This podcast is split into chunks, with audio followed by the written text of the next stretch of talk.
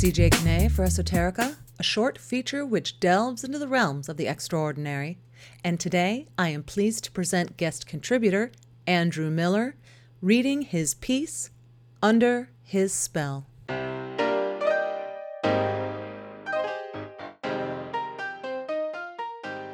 Under His Spell.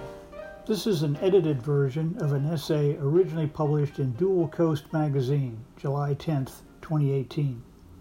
Well over six feet tall, with flowing white hair, Senator Moynihan was an imposing figure. Quick to smile, erudite and well spoken, he filled a room. And now he had me in his spell. It was his intense gaze that did it. The room slipped out of focus. I was entranced. He turned back to the audience and began to speak. This man has come all the way from Mississippi to tell us about zebra mussels. We must give him our attention. Senator Moynihan had just made me the most important person in the room. He had transferred some of his prestige, the power of his position, to me. It was early summer, 1991, and I was at a town hall meeting in upstate New York. The subject was zebra mussels, an invasive mollusk not much longer than a thumbnail. After these bivalves were first found in Lake St. Clair, Michigan, they quickly spread east, where they clogged water pipes and fouled intake screens in hydropower and water pumping plants. Scientists had just discovered zebra mussels in the Hudson River. Local officials were afraid that they would spread into the New York City water supply system. I had learned about my assignment two days earlier. I asked my point of contact, Am I supposed to give a presentation? Oh, no, he said. Just be there to answer questions. Senator Moynihan wants to let everyone know that he's aware of the problem and is ready to help. Two days later, in an auditorium full of people, I sat at a long table with the senator, several of his aides, and a handful of local officials. I would be giving a presentation after all. Every eye was upon me. I took a deep breath and dove into an impromptu discourse on zebra mussels, how they were accidentally brought to this country from Europe in the ballast water of an ocean going vessel, a bit of their biology and ecology, and how they could be controlled.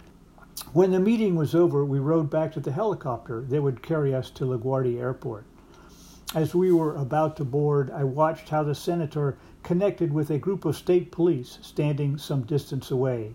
He stopped, gave them a combination salute and wave, tipped his head forward, met their eyes with his.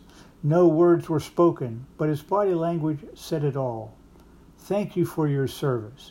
You are the best of the best. He had made them indispensable. They were proud to serve, willing to do whatever he asked. What is it about some people, the senator, Mahatma Gandhi, Eleanor Roosevelt, Martin Luther King Jr., Oprah Winfrey, that gives them this ability to mesmerize and influence. Usually it's their compelling message. Martin Luther King distilled and expressed his views on individual freedoms that resonated with everyone, regardless of their race. Oprah Winfrey, with her interest in literature, self improvement, and spirituality, related to millions. But also, like Senator Moynihan, they exhibit exemplary grace, kindness, the ability to connect. They listen, look you in the eye, are genuinely interested in what you have to say. This country has always had its persuasive leaders.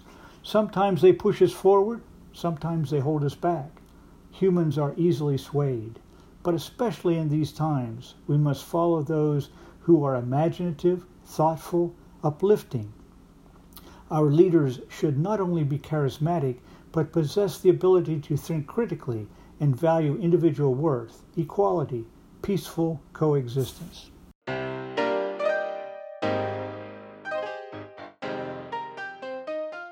You've been listening to guest contributor Andrew Miller reading his piece, Under His Spell. Esoterica pieces delve into the realms of the extraordinary. So if you're a writer with a three to five minute esoteric story to tell, drop us a line at cj at esoterica.love. That's cj at esoterica.lov because we'd really love to hear from you.